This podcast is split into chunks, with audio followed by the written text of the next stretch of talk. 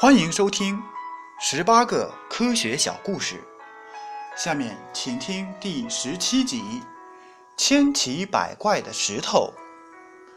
演播：曲良。一会走路的巨石。前苏联普列谢耶湖东北处有一块能自行移动位置的石头。该石呈蓝色，直径近一点五米，重达数吨。近三百年来，它已经数次变换过位置。十七世纪初，人们在阿列克塞山脚下发现了这块会走路的石头。后来，人们把它移入附近一个挖好的大坑中。数十年后。蓝色怪石不知何故，却移到了大坑边上。一七八五年冬天，人们决定用这块石头建造一座新钟楼，同时，也是为了镇住它。可当人们在冰面上移动它时，不小心让它坠落湖底。而到了1840年，这块巨大的蓝石竟躺在普列谢耶湖岸边了。如今，它已向南移动了数公里。无独有偶，在美国内华达山脉东边，有一条南北走向的山谷，当地人称之为“死谷”。人们发现这里也有许多石头会走路。美国科学家夏普对这一奇特现象进行了观察研究。他把二十五块石头按顺序排列，并逐个标出位置，定期进行测量。果然发现，这些石头几乎全都改变了原先的位置。有几块石头竟然爬了几段山坡，行走了长达六十四米的路程。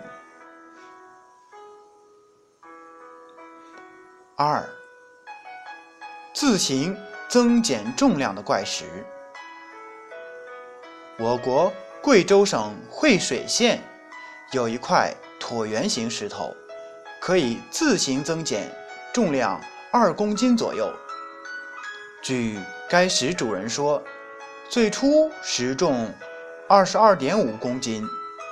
朋友们在一九八九年春节时来观赏宝石，石重已变成二十五公斤。随后一连数天，换了八杆秤，反复校验，发现该石最重时二十五公斤，最轻时。二十二点五公斤，上下变化达二点五公斤。研究人员再次测定中记录了当天十一时十三分、十一时四十三分、十二时二十八分这三个时刻，该石的重量分别为二十一点八公斤、二十二点八公斤。二十三点八公斤，在短短的七十五分钟内，该石的重量竟增加了二公斤。三，自行升空的圣石。印度西部马哈拉邦有一个叫西沃布里的村子，村里有一座。苏菲拜教徒圣人库马尔阿利达尔维奇的神庙，庙前空地有两块各重九十公斤左右的圣石，能随人们的喊叫声而自动离地腾空。当人们用右手的食指放在圣石的底部，异口同声且不停顿地喊着。库尔玛、阿利、达尔维其、且发“奇”字时的声音尽可能拖得长一些，这样沉重的石头就会活人般顿时从地上弹跳起来，旋升到约两米的高度，直到人们喊得上气不接下气时，它才会落到地上。四，毒石。日本立木县那须镇的山上，有一种毒石，不论是昆虫还是飞鸟，一旦接触到这种石头，很快就会死亡。这种能杀死生物的毒石，当地人把它叫做“杀生石”。这种毒石多在火山口附近。